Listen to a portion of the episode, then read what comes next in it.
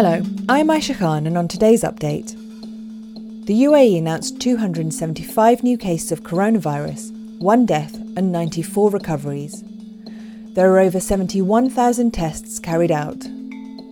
Globally, there have now been over 23.5 million cases. Researchers in Hong Kong have reported the first confirmed case of a coronavirus reinfection, a 33 year old man who was infected again four and a half months after recovering from the disease. He was found to have contracted a different coronavirus strain from the one he previously contracted and remained asymptomatic for the second infection.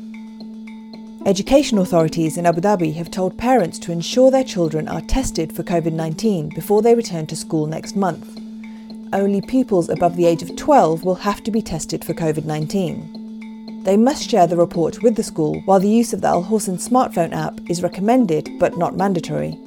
There are about 200 private schools in Abu Dhabi, so it is estimated that tens of thousands of pupils must undergo tests. A five story apartment building collapsed on Monday in western India, killing one person with at least 70 feared trapped. Officials estimate the number of missing people is between 51 and 200. There were 47 flats in the collapsed building, which was located in the town of Mahad, 120 kilometres south of Mumbai.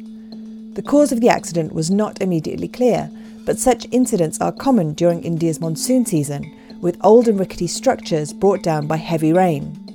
India's National Disaster Response Force said three rescue teams with sniffer dogs were sent to the scene. Gaza has reported its first case of COVID 19 in the general population. Authorities have confirmed four infections from the same family at a refugee camp, and security forces declared a full lockdown for 48 hours across the entire Gaza Strip. Until Monday, the 360 square kilometres coastal strip, which is home to 2 million Palestinians living in densely packed cities, towns, and refugee camps, had reported no infections outside quarantine centres set up for people returning home from abroad.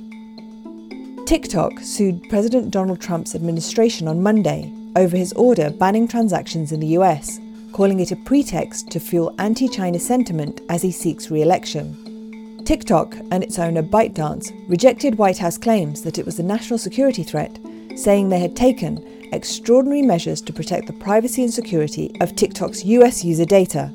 They said Mr. Trump's executive order on August the 6th was a way to further his broader campaign of anti China rhetoric before the November 3rd US presidential election. Now over to Jason von Berg for what's trending. A top trend across much of the US this morning is the Republican National Convention. Users are breaking down the highlights from day one, in which messages from Donald Trump Jr., former Democrats, and Georgia State Rep Vernon Jones and others showed their support for Trump. 336 Republican delegates voted in favor of a second term for the US president. Social media users are also tracking the progress of the trial of a man who murdered 51 worshippers in Christchurch last year.